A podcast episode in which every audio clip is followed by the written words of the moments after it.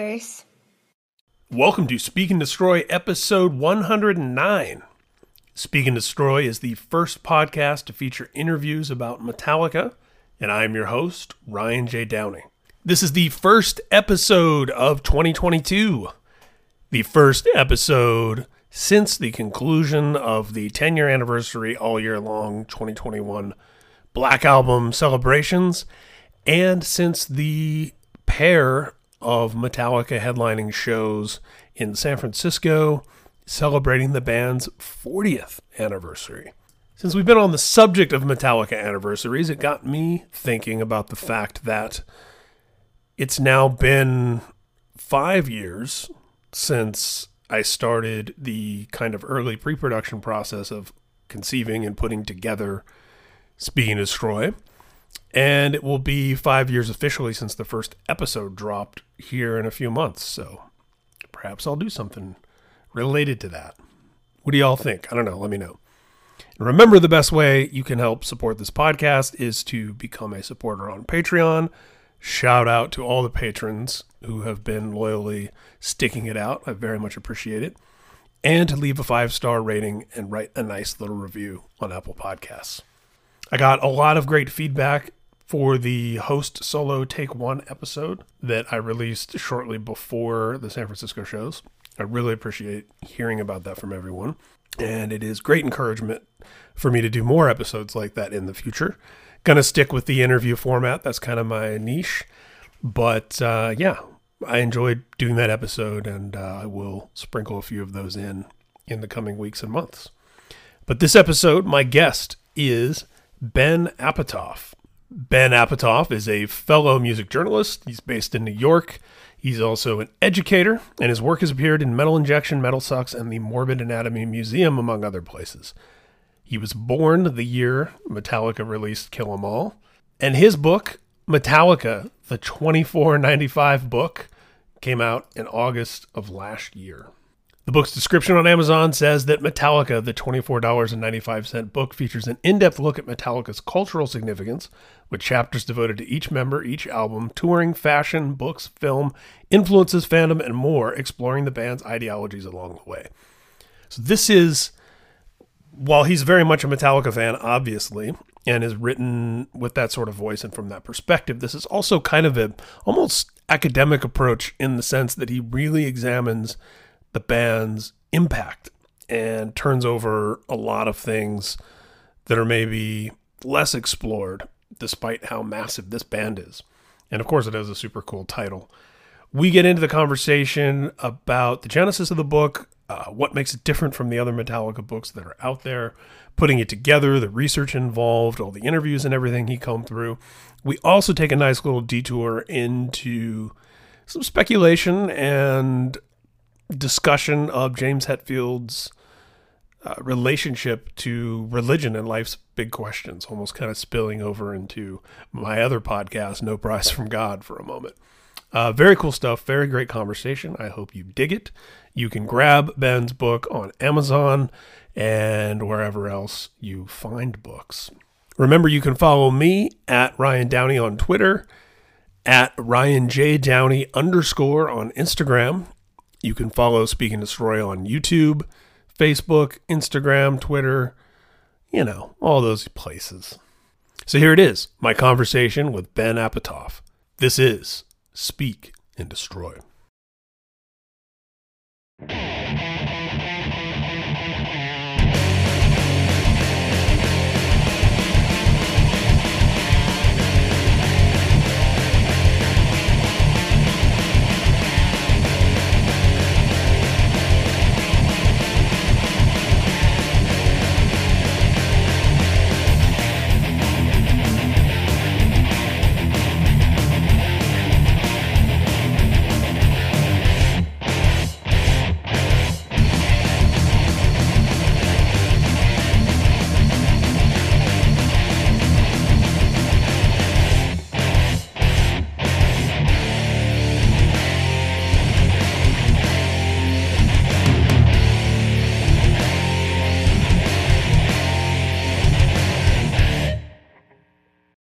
So Ben, what was that question you just asked me?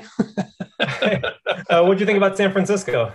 Happy New Year. Um, it was killer. You know, one of my predictions going into it, or ideas about it, or however you want to phrase it, was given the volume of tricks up their sleeves and treats and guests that they pulled out for the 30th anniversary i just didn't see any topping that uh, you know mm-hmm. even even without the pandemic causing a lot of logistical hurdles there i mean they did four nights in 2011 with every guest imaginable you know a, a, lot of whom i've had on the podcast since then like animal from anti nowhere league and brian tatler from diamond head mm-hmm and uh and they did you know like every song imaginable across yeah. those those few days mm-hmm. so i knew this would be different in that sense um i don't know that you know even just in terms of the ex members at the 30th anniversary i mean we had dave mustaine for the first time right uh barring the uh big four jams which i don't think really count in quite the same way we had jason newsted of course ron mcgovney Hugh Tanner, Lloyd Grant, like anybody like tangentially related to that lineup who was alive was yeah. on stage. And I thought if if there were any guests this at, at the 40th, maybe Newsted because of the Black Album cel- celebratory stuff. But then I also thought, you know what, they've been celebrating the Black Album all year in all sorts of ways and configurations, and they've been playing really Black Album heavy sets mm-hmm. at the festival. So I had some intel, and as soon as I heard that they definitely weren't doing the same festival sets, that's when I was like, okay, they're gonna do something cool. There probably won't be any guests, and it turned out there weren't any. Right. And yeah, it was really cool what they chose to do instead. They did something from every record uh, in chronological order. The first night they started with Kill 'Em All and went all the way through Hardwired. The second night they started with Hardwired and went all the way back to Kill 'Em All. Right. And uh, yeah, it was killer. And then somewhere in there, I would certainly include the show from the wedding band, which happened after the first show on Friday night at the Fillmore, the oddly enough, the same venue where the 30th shows had been. And the wedding band, for people listening who might not know, that's a cover band featuring Kirk and Rob. And in this configuration, Jon Theodore from Queens of the Stone Age and Mars Volta on drums, my buddy and multiple Speak and Destroy guests, uh, three Pete, maybe coming up on four. Uh, Doc Coyle from Bad Wolves and God Forbid plays guitar. Whitfield Crane from Ugly Kid Joe sings, and Mark from Death Angel also sings. And then there's like some trumpet players and whatever, but it's a mix of, uh, you know, some hard rock and metal standards, ACDC, uh, I, I would say Judas Priest, but I think some of the Priest stuff they do is like songs that Priest covered in the Priest style. But then a lot of funk, like tons and tons of, of funk music from the 70s. And uh, that was really cool, man. They I, they played until three in the morning. They went on at 1 a.m., played for like an hour, took a very short intermission, came back and played for another hour. And yeah, it was cool, man. And it was it was great to see people. Um, you know, got to hang out with my buddy Andrew, who's also been on the podcast quite a bit. Uh, he, he, and I went up there with our friend Eric, and we got to hang out with Eric's brother, who, who was gracious enough to let us stay with him and his wife and his awesome kids. And uh, yeah, we just had a really great time. The whole uh, trip, the whole experience was super cool. Yeah, it was a it was a great experience. I um I wish I'd caught the wedding band. I heard that was awesome, and um and yeah, I just love the weekend being filled up. I mean, I remember on the way back, you saw the airport was just filled with people with Metallica shirts. And uh, yes, yes, yeah, um, yeah, the shows were awesome. I really didn't know. I didn't have any intel about what to um, expect. I was wondering if they're going to bring out Newsted or Mustaine or something like that. Mm-hmm. But um, yeah, one I met up with the uh, the Somewhere in Time podcast guys while I was there, and one of them pointed out to me that on the first night they played, they started with the first song that they, the first song on the first record, and ended with the last song on the last record. And you know from here to like just spit out the bone and i was like oh yeah. man okay yeah and i um but yeah about like you know a little after you know the first night around like sanitarium I was like okay they're playing the albums the whole way through and yeah. that was great and um did and, they end with, did they end the second night with whiplash ended the second night i think with seek and destroy right i think they went whiplash seek and destroy okay because i was just because to your friend's point I, I, was just thinking about how the second night they opened with the first song from from Hardwired. Oh yeah, yeah, that's true. Yeah, yeah, with uh with Hardwired, I was just like losing it. I mean, and kind of figuring that they're going to play it, you know, back to uh back to the front after that. Tease Metallica. Yeah. No pun, no pun intended. Yeah, exactly right. Yeah, and as you mentioned about the airports, man, it was really cool. That was something that I remember when Andrew and I went up to S and M two at that same venue a couple years ago. You know, as you were on the train and the bus and everything, and yeah. the city getting close, you started seeing more and more Metallica shirts. Yeah, and yeah, you know, flying home Monday, SFO was just packed with Metallica shirts. Oh, and man. something happened to me there that has never happened to me before. It was the it was the first time mm-hmm. I was waiting in the security line and a guy behind me says, Are you Ryan J. Downey? Oh, wow. And I turned around and I said, Yes. And he said, I'm a big fan of Speak and Destroy. And uh, it was a Metallica fan in town for the shows from Moscow. And uh, wow. uh, got to chat with him a little bit while in the security line. And it was like, yeah, I have that was the first time I've been recognized from the podcast. Oh, so cool. I suppose if if ever there were a place and time for that to happen, it would be there. Right. It is just such a great like sense of community. I mean, you know, there's something special. People who are like that into the band. I remember like seeing people in church and they'd cheer when they'd see you, and just at like the yeah like black and brunch and stuff like that. It was just uh, yeah. it was a really great kind of communal weekend. There was a guy who uh, uh, one of the nights I was wearing, my buddy Dave Peters got me this really cool sweatshirt that's Yoda over the Master of Puppets crosses, and it says Metallica. And yeah. I, I, call it my Pastor of Muppets sweatshirt. but there was a guy in a Metallica shirt with some other Muppet on it. I forget which one. Hmm.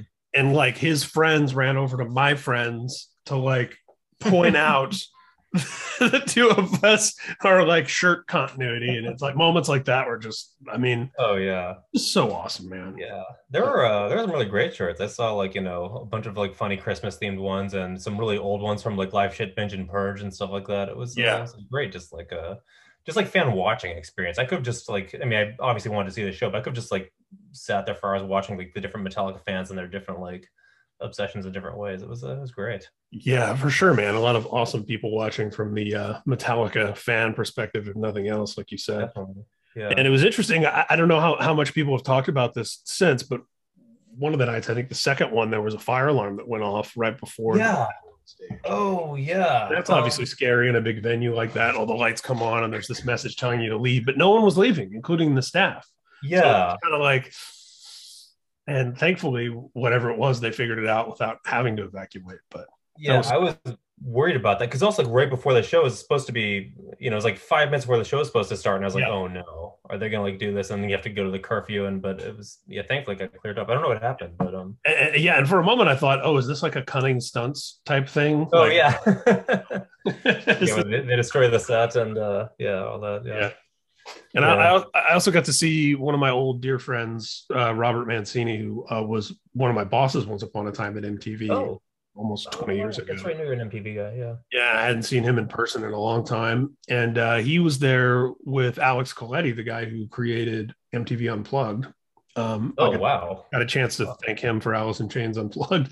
But oh, they, yeah. uh, they and, and, and their team had worked on a bunch of the video stuff that played in between the songs uh, mostly the documentary stuff, the stuff like the interviews with fans and, and all that sort of stuff, and and the kind of his, the historical thing, the one that was read by Jason Momoa and the one that was read by Tom Morello, like they did those. So it was just cool to be there and see those dudes and um, get to see some of their work and feel like you know I knew somebody who knew somebody.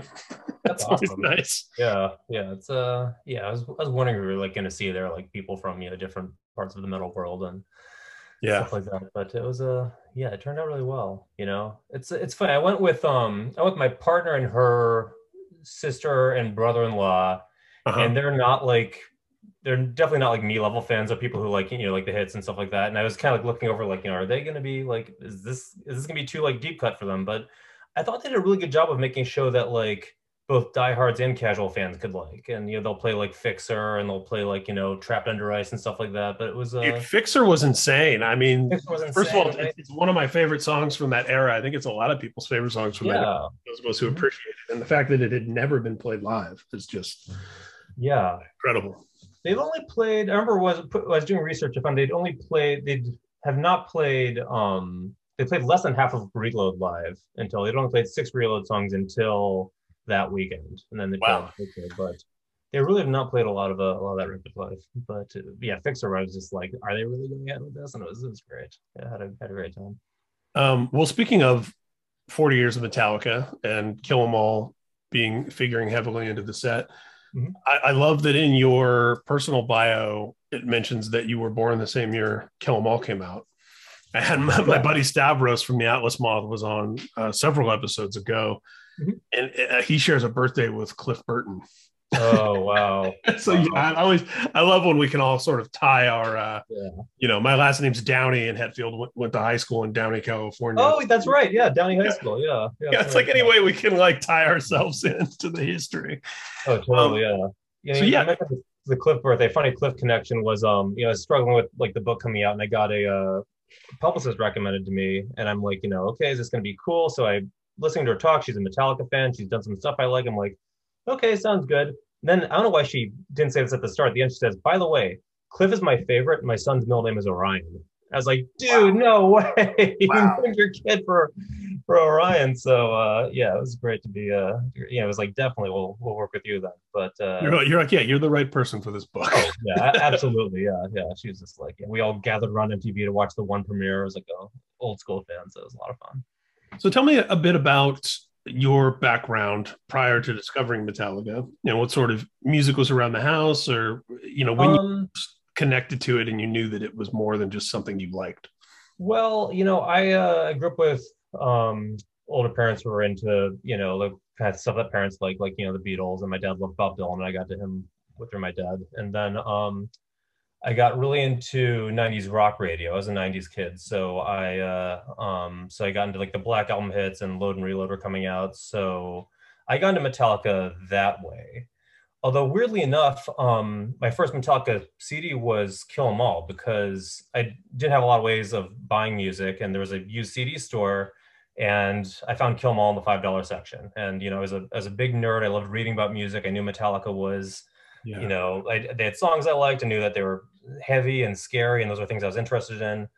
So I got Kill 'Em All, and um, and I was also too young to understand why somebody who might like Kill 'Em All might not like the Black Album. right. You know, I, I, hadn't been introduced that feeling of like, you know, you, you, can't like my band yet, or like my band is too popular. So um, yeah so like as I heard, like you know, Kill 'Em All and Ride the Lightning was my second record. You know, they had like um, you know, they were heavy, they were catchy, they had great lyrics, they were fast, they were you know, therapeutic and cathartic, and uh, they had everything I wanted. So I, I loved all those records, and I still did. And um, and uh, they've grown on me over the years. You know, it, it took a while for them to be like my my band, you know, I'd say, but um, it was more like uh, you know, I liked a lot of different music, and I'd have different kind of like you know fads and trends. And then like one day I kind of woke up and I was like, you know what, this is the thing that's always here for me is Metallica. And that's like, you know, these these are my guys. And that's, you know, I can sometimes get more into punk or industrial or classic rock or other things like that. But there's one day I was just like, you know, man, this is this is here for me always. And so they've uh yeah, they're um obviously hugely important to me. So uh yeah, love love Metallica. I, I, know exactly what you mean. I can I can relate to that so well because I you know I started off into new wave and punk, and then hmm discovered thrash and metal actually through Megadeth, and then you know oh, yeah. Metallica and all the big four bands, and then then it was hardcore, and then uh, you know yeah we all have kind of our our eras. You know I had 20 years ago, probably probably right, right around the same time Lars was going through it. I went through my Britpop phase. Oh and, yeah, it's great. Stuff. You know, but yeah, it's it's the same thing just as you described, where you kind of realize at a certain point, like, man, Metallica has just been here with me through all of yeah. it. no matter what else I've loved, it's just it's consistently just part of my life. Yeah, you know, um, one thing I said my, my book reading I came up with on the spot, but I've been thinking it makes sense ever since is that um, other bands are like my crushes and Metallica was like my life partner. You know, I got into like yeah friends or fads where it'd be like, you know, like hardcore and yeah, I love Britpop and stuff like that. But you know, Metallica was like a, you know, like a down for life thing for me. Our flings. Yeah. Yeah, exactly. Right. Yeah. yeah I mean, hip hop's been a big part of my life, but yeah, yeah just, Metallica yeah, is definitely kind of this like, you know, unifier for sure.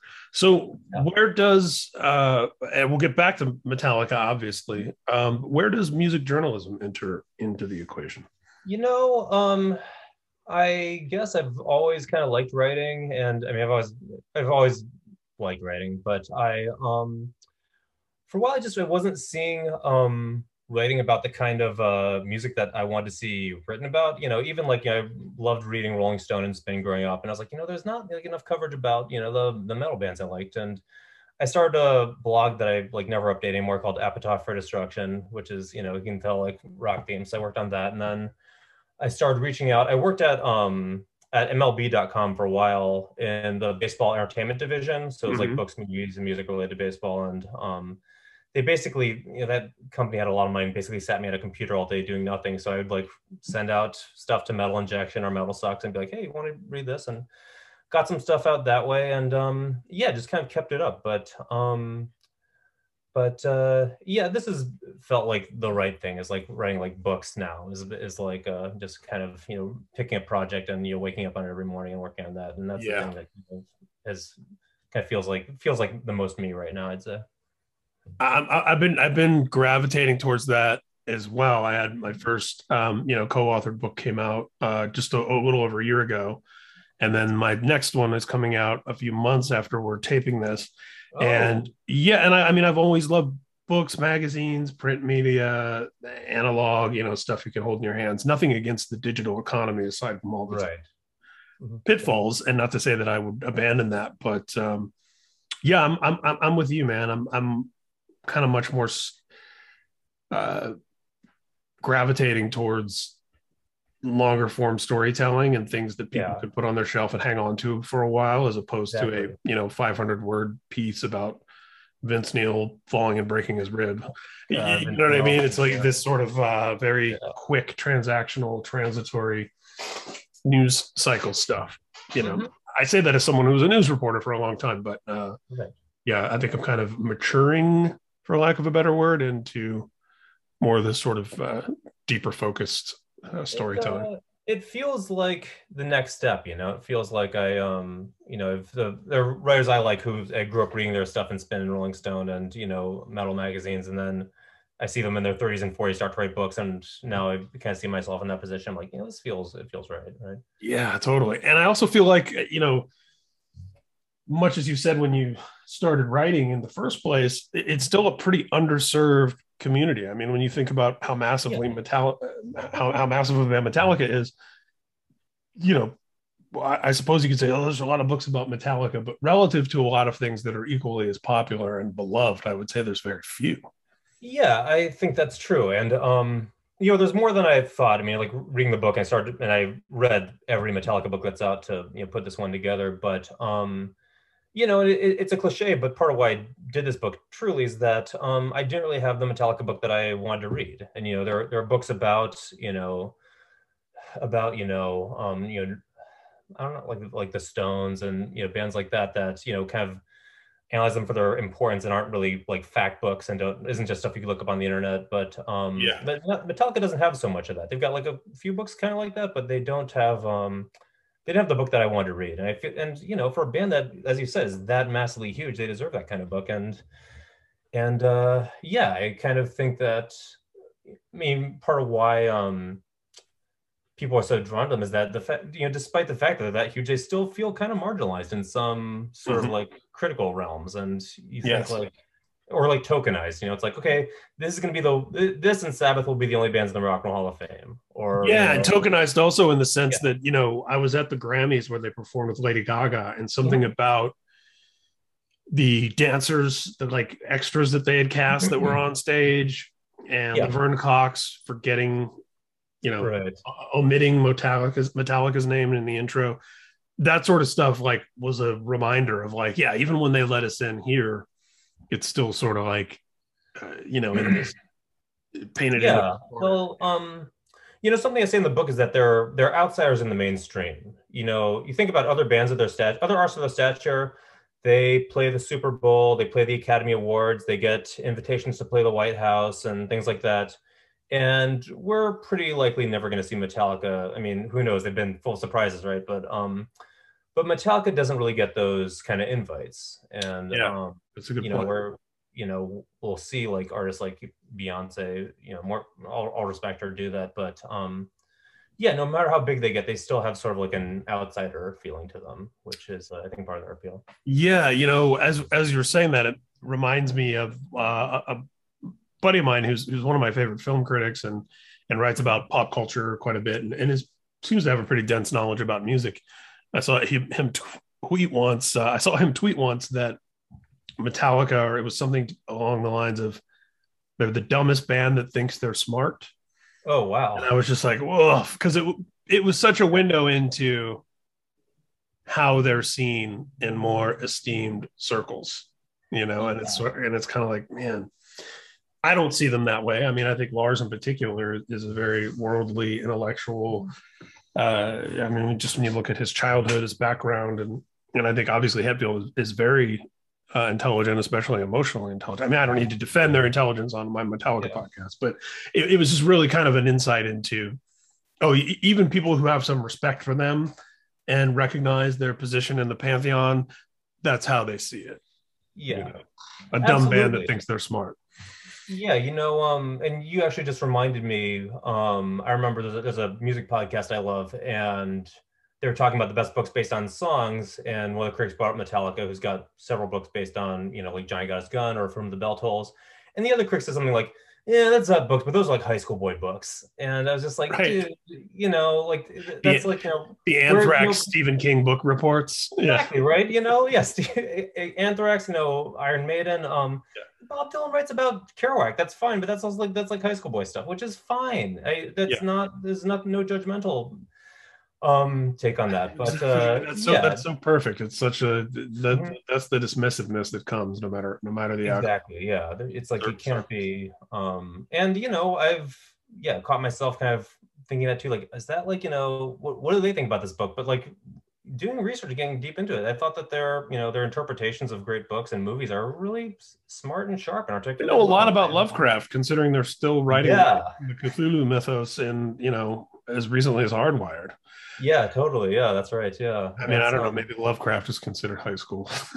you know, he he uh, and I read about the book too. Is that he um got canonized more in like his later years. Like it's it's hard for like sci-fi and horror in particular to get yeah taken seriously by like the literature snobs and like after like 60 years people be like oh maybe lovecraft is okay or oh maybe stephen king like people were like losing their mind about like stephen king being a trash writer and then you know the people who grew up with him as kids you know grew up yeah. and started literary criticism and uh, that's taken seriously now and that's um, yeah the, the yeah. people who grew up with star wars who now see who see those as legitimate films yeah good example yeah that's um yeah. you know it takes a while for those things to get um taken seriously as great yeah it we've canon- we've canonized ghostbusters which was you know exactly. a raunchy snl comedy yeah in its day totally. for adults at the time probably yeah but you know, and metal's like that too. It takes a longer for metal to be canonized as as great art, but um, yeah, but yeah, it gets there. And you know, the, the kids who grew up with it grow up and start writing the books about it, and that's the you know, and it's um gets taken more seriously as a as an art form for sure. Well, I know you uh, contextualized it as a cliche, but I, I do think I, I agree with you. You know, whether it's you know make the film that you want to see write the book that you want to read start the band that you want to listen to. I mean i think that is a real kind of universal truism with the best stuff that emerges from the creative arts. What was it about this book the story you wanted to tell the things you wanted to turn over and examine? What were some of the angles that you knew going into it that hadn't been overly examined that you know that were in the book that you wanted to read that didn't exist yet? Um, well, there's a lot, but it's um, you know, I guess I was inspired by uh, you know, I, have been saying in the press I was inspired by Rob Sheffield's book about the Beatles. Is like you know, mm. okay, how do you write about like the biggest thing in its genre, and how do you do that, and how do you make it like explore its cultural significance and what yeah. means to the world and and the questions that it raises you know not answering them but like why you know one thing i say in the book is that metallica is a permanent puzzle you know and that's why we go back to them. It's like they're unsolvable, and that's why mm-hmm. they they give us so much room for debate, so much room for argument. I wanted to kind of like explore some of that a bit, but um, but one thing you said, uh, kind of angles. The thing that really sparked this idea, like long ago, was um, something Rob Sheffield wrote in his book, Talking to Girls About Duran Duran, where he said, and I'm going to paraphrase, but he said, um, for years there have been bands who who stylized themselves as the sort of like badass alternative to the Beatles, whether it's like the Stones or the Led Zeppelin or the Sex Pistols. Like we're heavier, we're meaner, we're tougher, we're cooler, we're we're faster, we're better than the Beatles. Mm-hmm. And yet none of those bands piss people off as much as the Beatles do. and I read that and I thought that's Metallica. You know, for all my life, I hear like, you know, we're Slayer, we're Pantera, we're meg- we're black metal, we're death metal, we're heavier, we're meaner, we're more underground. Metallica are posers, you know, and none of those bands piss people off as much as Metallica does. And I was like, that's what I want to write about. So, um, and I want to explore that from that angle. You know, I mean, like you and I were talking about, people don't take them intellectually seriously. I want to write about the books and movies that they write about. I um, I want to write about uh, their um, their fandom. I want to write about uh, the individual guys and you know, you know what they mean to the band. I want to write about. I this wasn't in the pitch originally. I started writing about their fashion. You know, they because they changed the world so much. That's the kind of thing we take for granted now. But you look at all these older Metallica interviews, and one thing that often comes up is, you know, like where are your costumes? right. Metal, metal right. bands wear costumes, right? Like you're, right. you're not Kiss, you're not Iron Maiden. Like even Motorhead has bullet belts or like leather studs. Like what are you what are you doing? You're not a metal band. You know, or even like punk. Punk has costumes too. They've got like dyed hair and stuff. But you know, Metallica does. One thing I say in the book is that they're they're by far the biggest band from their era that has no members who could be turned into a Halloween costume you know we don't yeah. have a defined idea of what like what james or lars or kirk dress like the way that we do for like Axl or kurt cobain or someone like that or courtney love or bono yeah but, they really started that idea that you know i think that was a big part of breaking down the barrier between band and audience that really came mm-hmm. from not just punk because punk was very theatrical in, in most corners totally. But really something that i think came more from like hardcore punk uh yeah. this idea that um there's no separate this could be you you know you could be us we could be you it, it's our band could be interchangeable life. yeah so our band could be your life yeah we're uh mm-hmm. we're up here dressed we look like you we talk like you we sound like you we act like you we're not we're not rock gods you know proclaiming yeah. you know proclaiming anything and you know carrying around swords and stuff and, and and not to say that that stuff doesn't have its place but oh, yeah totally, that is yeah. to your point that is something that they really uh, originated and popularized in popular culture. Yeah. And I don't um, know that we could have a Pearl Jam or Nirvana if we hadn't had a Metallica. Exactly. Yeah. And um, you see how they're able to thrive in that era, you know, with um with that notion. Yeah. You know, one thing I um I think it's on the Kill 'Em All box set is on one of their show they're like I think it's at the Keystone. They play an early 80s show. It's Halloween. And uh, James says, Hey, look at all the kings here, because their fans are dressed up like King Diamond in the mm-hmm. audience. Mm-hmm and I think it's so. And he's like, okay, well, the song is for you, and you know, and uh, that's great. And it's also they're more interested in dressing up like King kids who went to see King Diamond than dressing up like King Diamond. You know, they're interested in you know, um, yeah, I think that the fashion is an important part of it, which I've not seen explored in um in Metallica books before. But uh, yeah, I guess there you know there are a lot of different things I wanted to I want to write some history. I want to write about you know I mean. The, is horribly pretentious, so forgive me, but I was thinking it'd be like kind of like a Moby Dick of Metallica books where there's like the story chapters, yeah. philosophy chapters, the character chapters, the sort of like, you know, you know, the the history chapters. So I, I just wanted like a wide ranging thing of Metallica of uh, Metallica ideas and and getting even more granular into that this is something i was really excited to talk to you about in relation to your book. I, I don't know if, if you're aware of this uh, or if everyone listening to this how much they're aware of it or not but i also do uh, intermittently a sister podcast uh, called no prize from god. And that podcast i describe it as conversations with creative people about belief unbelief and everything between. Mm-hmm. The idea being that you know when you look at the religion and spirituality category and Apple Podcasts, you're predominantly seeing new agey self-help stuff, right-wing evangelicalism, uh, you know, and uh, militant atheism, you know, your Sam Harris's and so on. Right. And that was really kind of it. And to uh, borrow the phrase back from you, I wanted to make the podcast that I wanted to hear, which was, well, where is there a space that you know, HR from the Bad Brains can talk about his spiritual trip. You know, where can we hear right. from Vic DiCara from Inside Out and 108 about his whole journey through Krishna consciousness? And, mm-hmm. and not, I'm not interested in, and this is something I realized very early on in doing it.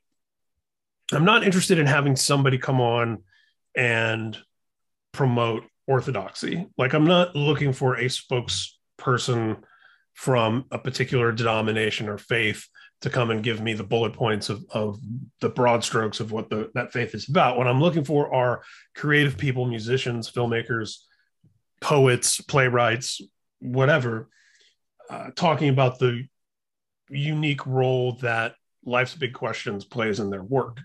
And in there, they could be adherents to, you know, the main line of some tradition. Uh, but I want to hear, I want to hear about them and how it affects them.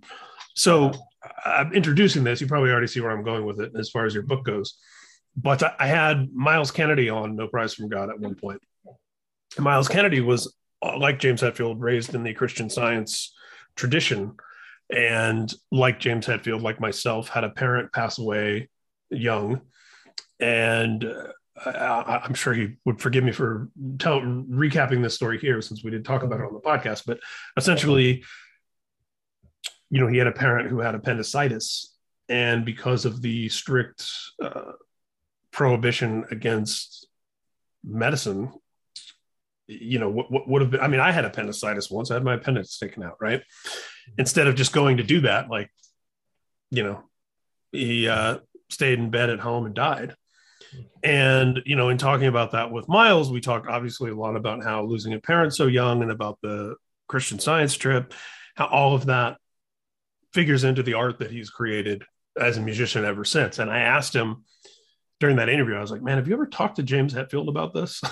and I believe he said that they had met, but he, you know, he doesn't have like a relationship with him necessarily. And I know Hetfield did that absentee fathers documentary and, and he's been fairly open about this stuff, as open as he is about anything. But I really liked that you took an interest in that side of him. And I, I saw an interview with with you where you mentioned Nick Cave, Sinead O'Connor. Like those are I mean, I, you know, the, the blog that I do that accompanies the No Prize from God podcast, I'm quoting Nick Cave all the time because he's like yeah. kind of the, if there, if there's a musician out there where I'm like almost totally yeah. theologically in sync with, it's, it's maybe him Love in terms of like his commentary on religion and, and, and stuff My like heart fan. Yeah, for sure. So, yeah. So uh, with that big preamble for context, uh, yeah, talk to me about kind of, if you wouldn't mind, your relation to this stuff a little bit and how that led to unpacking it uh, in ways that we haven't really seen. Well, um, I forget if that was in my original pitch. I remember that one coming up more and more while I wrote more about it and seeing um, there is a lot of you know like you know we mentioned I spoke about uh, you know Nick Cave and Sinead O'Connor and there are artists who you know Flannery O'Connor as an author um, there are artists who came up with sort of a spiritually abusive upbringing and rebelled against it the way that James Hetfield did and and the way that you know Kirk Hammett did in many ways but also used the sort of poetic and literary aspects of that in and, their and Dave Mustaine. Dave Mustaine yeah great example Dave Mustaine yeah. In his mix um, yeah yeah but you see how you know like the four horsemen and you know the plagues and you know there, there's so many and the god that failed you know that's a very powerful song. And there's um yeah. and uh i think that you know he you know there um i'd say their anti-theism is not like a celebration. It's not like if there's a black melting like we hate god god is dead and uh, that's fine. I mean I, I love that stuff too but it's um but metallica has a more um a more open kind of interesting and like you know more open-ended take on it, where yeah. they, you know, they they use the sort of you know poetic aspects of it. They're not afraid to investigate the story. Like there's hardcore, you know, disgusting, brutal stuff in you know the Bible and in religion that they get into, and um, and uh, you know, was one oh yeah, one of the most interesting books I read while I was researching this one was The Day Metallica Came to Church, which was um, by Pastor John Van Sloten. Um, most of the Metallica stuff is in the first chapter, but it's um, basically he's a pastor who does um, popular culture sermons. Mm. So like you know Batman or about you know the Coen brothers and stuff like that.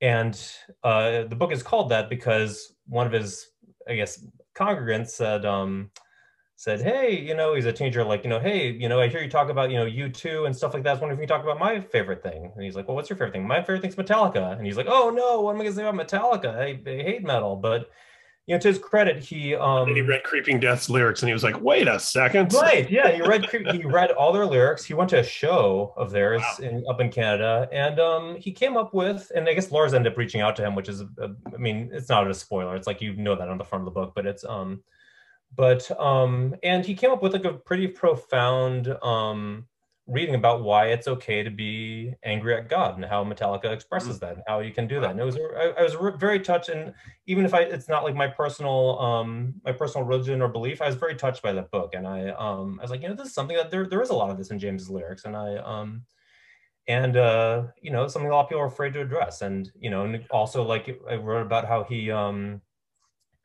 how uh you know James said he believed in a higher power and people were like oh my god is he is he just like turned Christian now? Is he like born again? Is he what? But you know and that comes from his um from his 12 step program. And that's something that a lot of people and you know he says sometimes I see it my wife sometimes it's Cliff sometimes it's you know my my parents coming back to me. And but um there's it's such an exciting interesting story. I think a lot of people are afraid of because they're like you know oh Christianity is bad or like oh like but it's um and I, I, relate to that too but I, I, think you can explore it from like a non like fundamentalist um era and just like find a lot of uh, depth in the way that metallica does that which i was excited to read about and, and write well, about well said i remember kind of post recovery hetfield when he was getting more into getting tattooed and stuff like that i, I remember my uh, sort of perking up when i saw that he had you know praying hands and like, like he's been getting religious iconography i think he had faith in the ford mm-hmm. logo yeah, with Ford logo,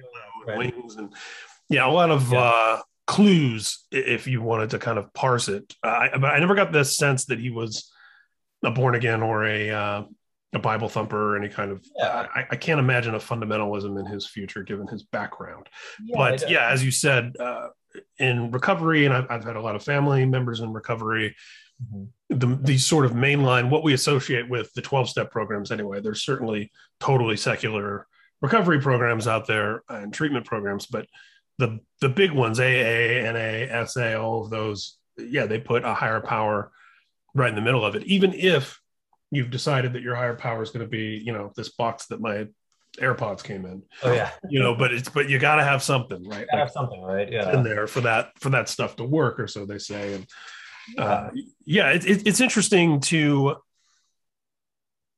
you know, my my read on religion, politics, any of those hot button provocative issues when it comes to musicians, artists, mm-hmm. celebrities, what have you.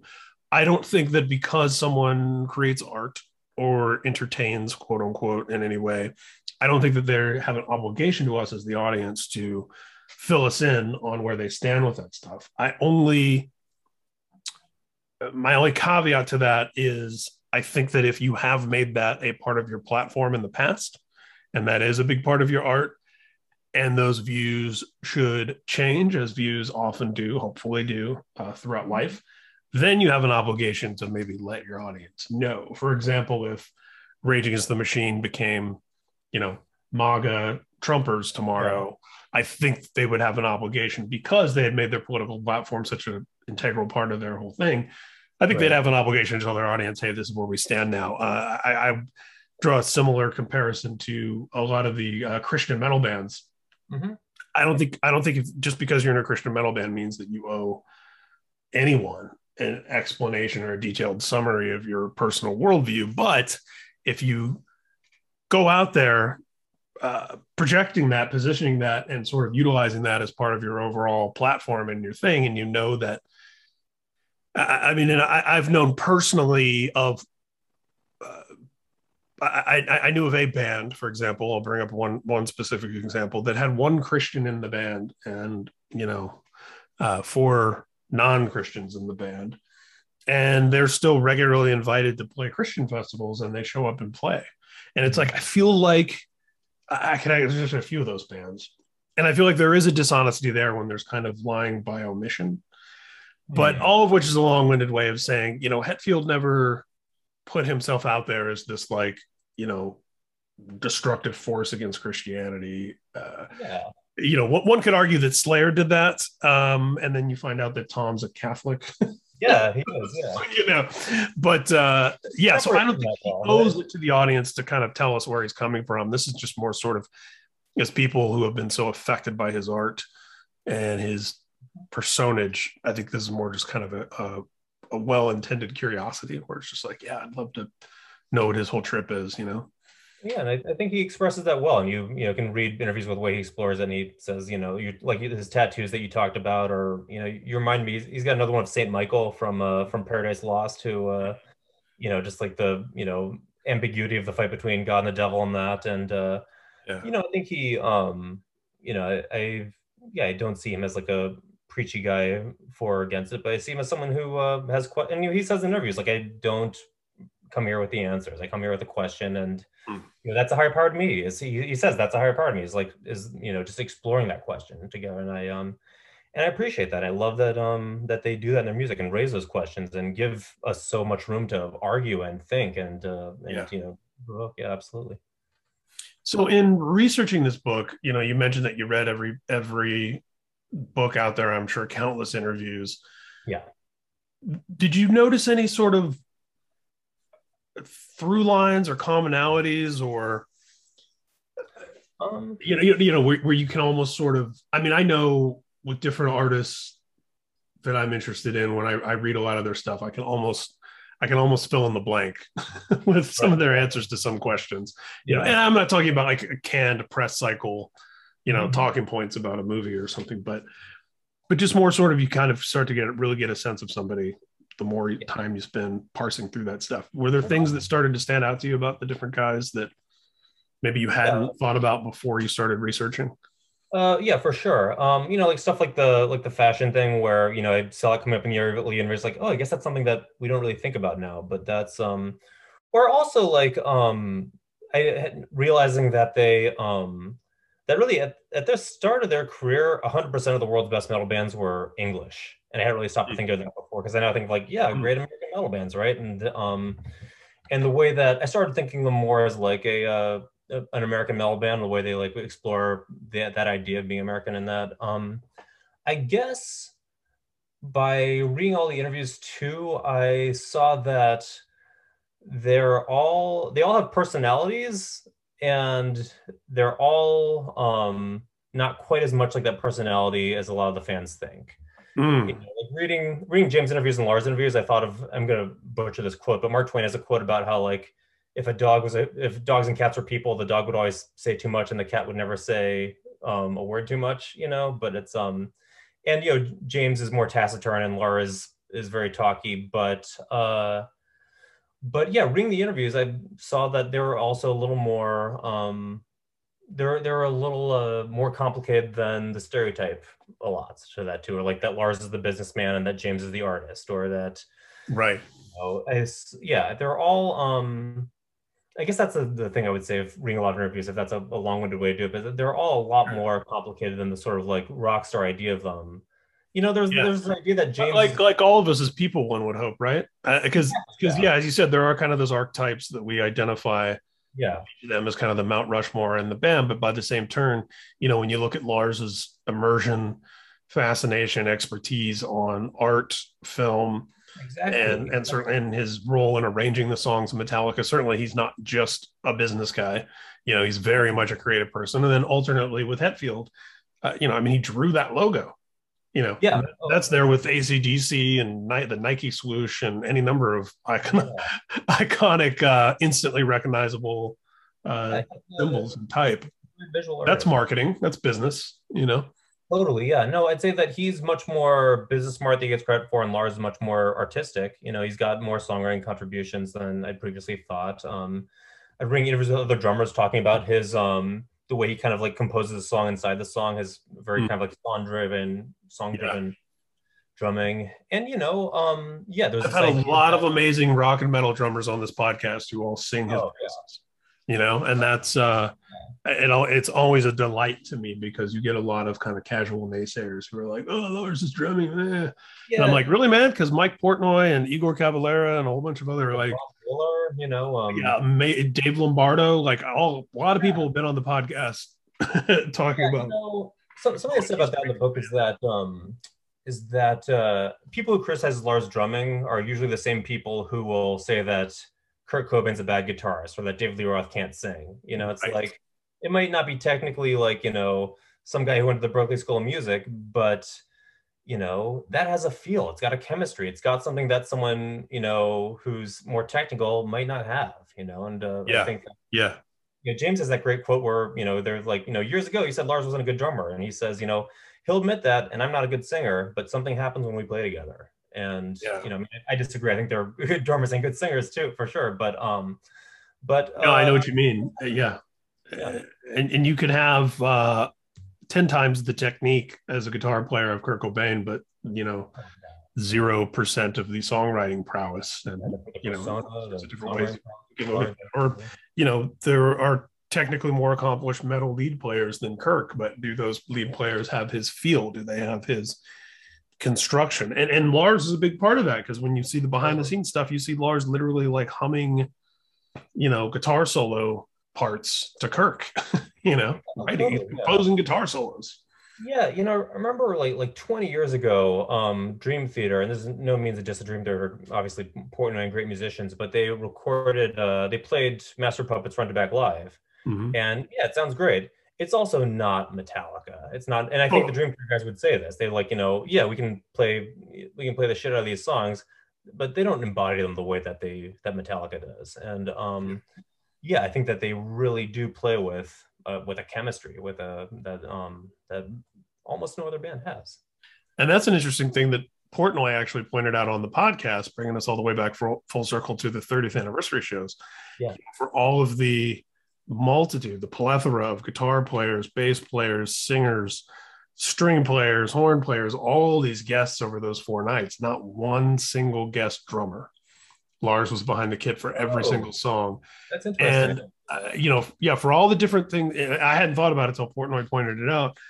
And of all the different things there are to sort of wonder about and, and ponder there, I think the biggest thing that it says is just how important his style of drumming is to how those songs sound. Yeah, you know, where you can put a different bass player up there, you can put a different lead player, even a different rhythm player, as long as mm-hmm. Hetfield's still there too, and uh, it's still going to sound like what we recognize. But a different drummer may may just not sound the same at all. Yeah, um, you know, he's got like a he's got you know air drawing moments as he says with like Phil Rudd or Charlie Watts. He's got a lot of that. He's got um he's got a lot of you know um a lot of endurance. He's got you know I saw an interview with James where he said that uh Lars was always nervous he wanted to play faster because he was like nervous on stage, like, oh, well, we got to play, we can't win battle, we're going to play faster and keep up, right? And that's, you know, that's the sound of Kill 'Em All. And that's, uh, mm-hmm he's such an important part of that. And you know, people can say like, well, he's just the business guy. He's like the Mike Love of Metallica, and I, I disagree. I think that he he does bring a lot to it artistically for sure. Absolutely, absolutely.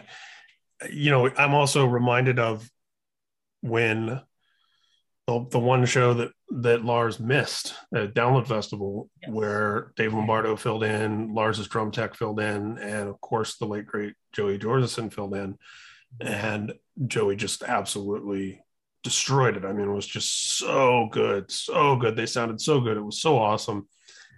Wasn't the same. It wasn't the same. That's right. Yeah, and uh, you know, you saw the other guys say like, you know, Dave Lombardo and Joey Jordison, like, what an honor, what a great, like, you know, this is just like the most intense thing I've been is playing in Metallica. But um, but yeah, it's not he. Um, they need Lars, and you know, I mean, people joke like, "Oh, Metallica would be better without him." It's like they wouldn't be Metallica without him. They would not. No, be... uh, in, in a hundred different ways, they wouldn't be. Absolutely not. Yeah. Yeah. One of my favorite Metallica moments ever is when they were being inducted into the Rock Hall of Fame, and James goes over and thanks Lars and and picks him up off the ground, and just, it, just that little moment just says so much about both of those guys. And yeah. you know, as much as made about their oil and water, and and you know, uh, you know the the Lennon McCartney of Metallica something I'm reminded of watching the Beatles documentary, the Peter Jackson thing that was out recently, which is the the dissolution of the Beatles. Something I'm reminded watching that is like John Lennon and Paul McCartney were best friends. We tend to just think about you know the rough patches and the and the diss tracks and the uh, you know the hard times and, and the kind of oil and water part of their partnership, but they're best friends, and that's something that I think gets lost about James and Lars sometimes. Is like they're you know, insufferably inseparable. yeah, they have a they have a very deep connection that um, you know gets, and I think that they have like a like almost like a like a really you know friend attraction and like a need for each other that um, you know that James uh James replaced his family with that band. You know, yes. he, uh, he yeah.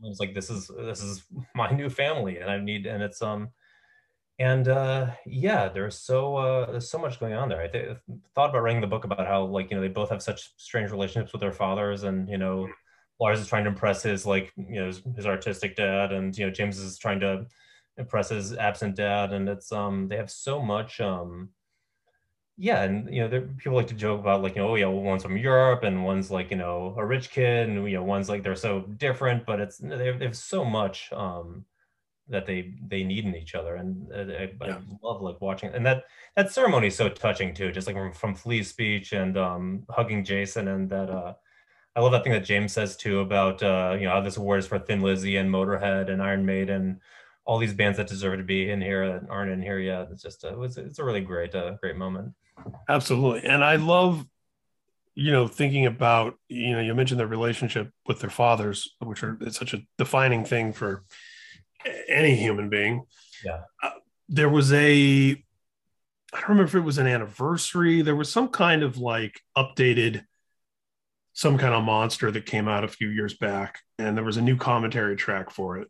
And I listened to some of the commentary track, and there's a, a part where you know James and Lars are watching the infamous, glorious uh, delete that scene and you know it gets there and you see it's it's you know torben and lars in there and and he's, and he's telling them to delete that that we all know so well.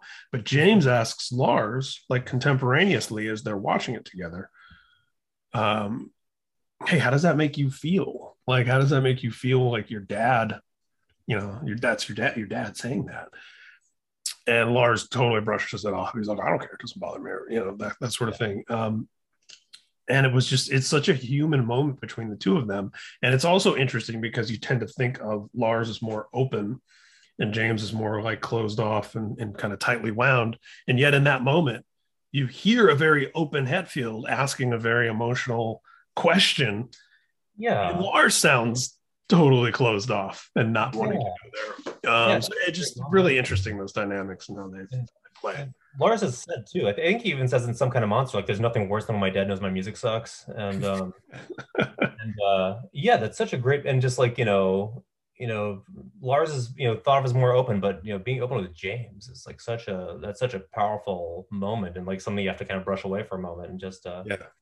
And you know, James is also kind of pigeonholed as kind of like you know like a tough kind of like Robert Mitchum, you know, stoic guy, but he's a cowboy. Yeah a lot of emotion that guy. A lot of uh a lot of a lot of feelings in those songs and you see a lot of that in some kind of monster also when he's with his kids. Hmm, his kids are young and yeah.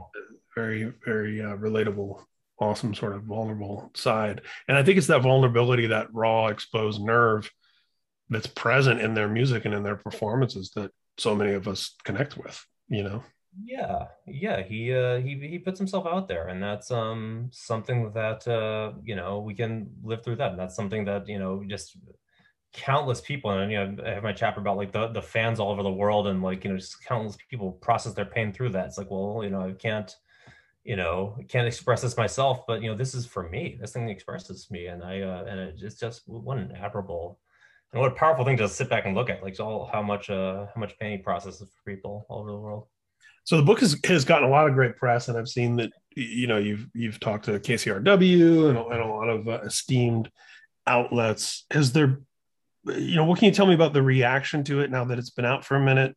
Um, generally, and and has there been anything that surprised you that that's come about because of the book?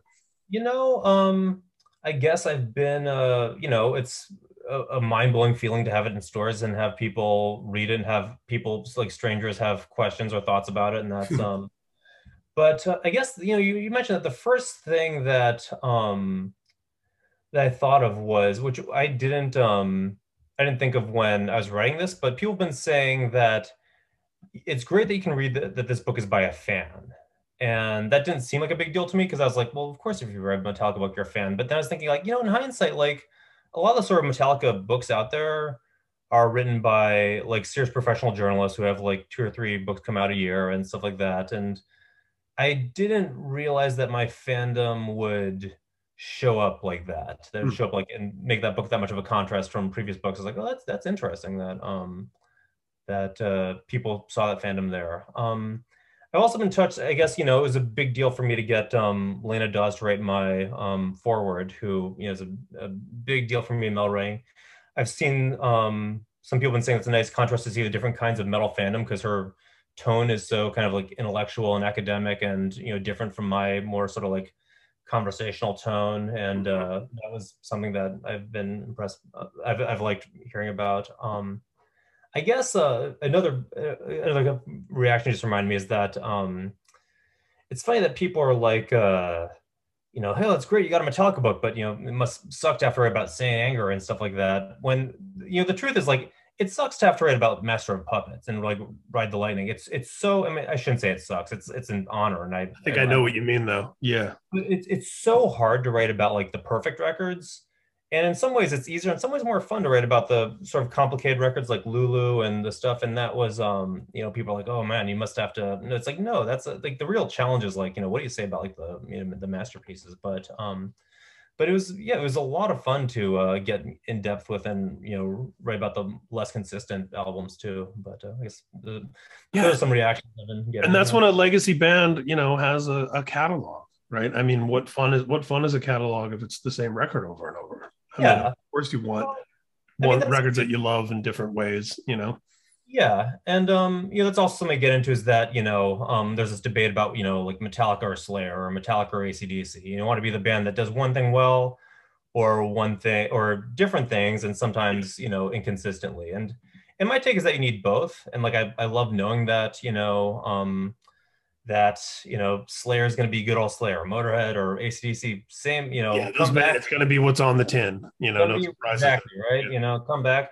And I also love knowing that Metallica is always going to surprise us. I love knowing that you know, Hardwired's out. What is this going to be like? You know, no, right. don't know what to expect, right? And, and then it will always be a discussion point, even amongst people who left the band behind at some point or during some era. Whenever they do something, every, everyone in the broader hard rock and metal community has an opinion about it.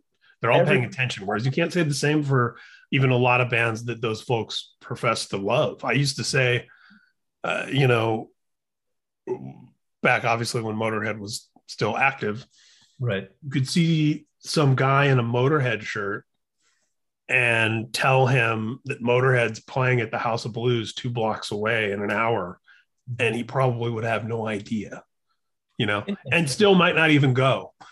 you know, still might not be like, oh wow, really, man? Can I still get in? We'll probably be like, oh, that's cool. Yeah, I like Motorhead. And, you know, yeah. and Metallica's not that kind of band. Everybody's very passionately paying attention every step of the way. Every every album is an event with Metallica. It's like it's like getting a new Kubrick movie. You know, it's like every you know, right. it's like every album is like you know, it's like big. The the world stops. The metal press yeah. stops. It's like we have to like you know, you know you know, Hardwired's coming out. What do we what do we think of it? What what does it sound like? How does it compare to the previous records? Where are they doing with this? What are they saying with it? And it's um yeah, it stops the world in a way and it becomes like a uh you know conversational point. You know, I write about how every, you know, every metalhead has a different idea of how to make load and reload one album. And that's a big discussion point. It's like, you know, what, what would your load reload mixtape sound like? And just yeah. no the same answer. But they're it's, never. It's never the same answer. Yeah, uh, use your illusion one and two. Never the same answer. Exactly. Yeah. Yeah. Good comparison. And that's yeah. what makes me happy that we have the full-bodied versions of both, so yeah, we can keep playing that game. You know, I'm, I'm glad. I'm glad that stuff wasn't left on the shelf. They, they raise questions, right? They have yeah. so many questions for us. Yeah. It's, yeah. I, I love that they keep, you know, giving us more room to explore and more things to question. So. So I got to ask you, and, and uh, forgive me if you've been answering this a lot, but again, with the uh, the benefit of interviewing you after it's now been out, mm-hmm. uh, are you aware of directly or indirectly the band being aware of the book? I am not. I um I only you know tangentially tried to reach out to them. I figured that that probably wouldn't happen, and um I didn't. I um I know Lars is really on top of uh press for the band, so if anyone has it, he does. But I have not heard from uh, from them or anyone from the band. I don't know what the reaction would be, but uh, yeah, I would say that, I would say there's a 95% chance that Lars at least knows it exists. yeah. yeah. yeah. For sure. Yeah, I was just curious. Um, you know, and I and I had this I had this explained to me once. You know, the, this idea of authorized biographies, right? When you see this is authorized. Um, right. I hadn't thought about it this way until someone put it to me this way, but oftentimes that that that stamp of authorized means sanitized, and that's not necessarily what you want to read when you're reading about these bands. You don't necessarily want something, and not to say that Metallica would do this, but just in in general, public figures in general, that you don't necessarily want something that's been through uh, you know all of the uh, publicity arms and legal arms and this and that and, and, and it is presenting ex- only exactly what that person wants to project you maybe want something that's a little dirtier and grimier and and uh, can take a more objective view i guess mm-hmm. yeah um mean, one thing i've been saying you know in the book press is that um you know in honor of metallica i would have to give a uh like a um like like an unfiltered look at them, you know, because because Metallica doesn't look at the world that way. Metallica doesn't sugarcoat the world. Metallica's like Metallica's real, and they're like, this is how things are, and this is the worst of humanity, but we're gonna look at it. And if I, you know, sugarcoat the Metallica story, then I couldn't do that. You know, it's um, I remember actually like leading up to the publication of the book, one of my big things I couldn't figure out was um who's going to be on the cover? Like, do I want like the the Cliff lineup, the Jason lineup, or the Robert lineup? And then right when I had to make the decision, like, you know, it has to be the Robert lineup because I don't people think this is just about the thrash like nostalgia trip. Yeah, it's not just the you know the the biggest song record. This is like all Metallica. This is going to be like the full. Um, this is going to be as much of the story as we can put here, and this is going to be the good it's going to be you know the bad it's going to be um you know the important things i mean just my my important things as a fan but um but yeah i don't i, I think it'd be a disservice to make like a kind of a authorized and you know their their authorized stuff is often great that back to the front book about um sure. master puppets is yeah. awesome you know they um and you know obviously some kind of monster is an extremely unguarded movie and that's uh it's great that they put that out in the world but um yeah i want to give metallica uh a fan look, but also like a fair look. And I wouldn't be like a, a real fan if I were just kind of fawning over them the whole time and saying like everything they right. do is perfect. But right, um, yeah. Yeah. Um, well, dude, it's been awesome having you on. I'm glad we were able to make it happen. I want to ask you before we wrap up, is there anything you can talk about that's percolating or, you know, I would imagine like a lot of creative people it's a mm-hmm. big relief and achievement to get the thing out but then you're also already like what's next? What am i working on next? Exactly yeah no i um i was like so glad to get it out but i'm also you know that's true and i i pitched a new book uh within um i started a new book within uh two days of the next one and it's um yeah. the first ever book about body count. I'm writing uh, oh wow nice. I'm writing a 33 and a third book for the you know the 33 and third series. Yes um, yeah. there's an album there's a metallica one in that but I'm writing a book about body count. I've interviewed. Um, well, I think our mutual friend DX Ferris did the Reign yes. and Blood 33 and a third. Reign in Blood, which is one of my favorites. Yeah. So um, I've been working on that uh, for months now. I've I've interviewed um, Henry Rollins and Jello Biafra and Vernon Reid and some more people coming up. But uh, yeah, I'm going to write about uh, that whole controversy, and uh, it's been it's really exciting, and I'm looking forward to that, and hopefully more books uh, coming out. That's killer, man. I could put you in touch with some folks who I don't know that it would help you necessarily, but I, I know some folks who've worked with them. Oh, in recent years, you know, like way the the later records um, at Century Media and at Sumerian. I don't know. Oh yeah, like, with like Will Putney and people like that. And um, yeah, but yeah, that's yeah. cool. Yeah, that's a story that that needs a book. Thanks. Well, I hope so. So, it's, and there are a lot of stories that I'm I'm interested in mining personally too that exist in this kind of nether region where it's not really the old school print publications that are like preserved on microfilm or whatever that you can look up yeah. on library.com and it's not quite yet the boom of digital media and the internet so there's this like period of, of rock journalism in particular that that's kind of i don't know it might be hyperbole to say it's lost but it's definitely not as accessible and I think there are stories to be told from those years that yeah, you know definitely. deserve to be put in a book. And I would and I would argue that that that first body count record is exactly the kind of thing I'm talking about. Yeah, and I actually tried to do it the Metallica book too, where there were quotes from you know old magazines that I had at home, and I was like, you know, that's that's not anywhere online. I had to like go through and dig up stuff from that. But it's uh, Yeah, same with body counts. I've, I've been looking through old archives for that, and uh, yeah, hopefully that's uh, 2023.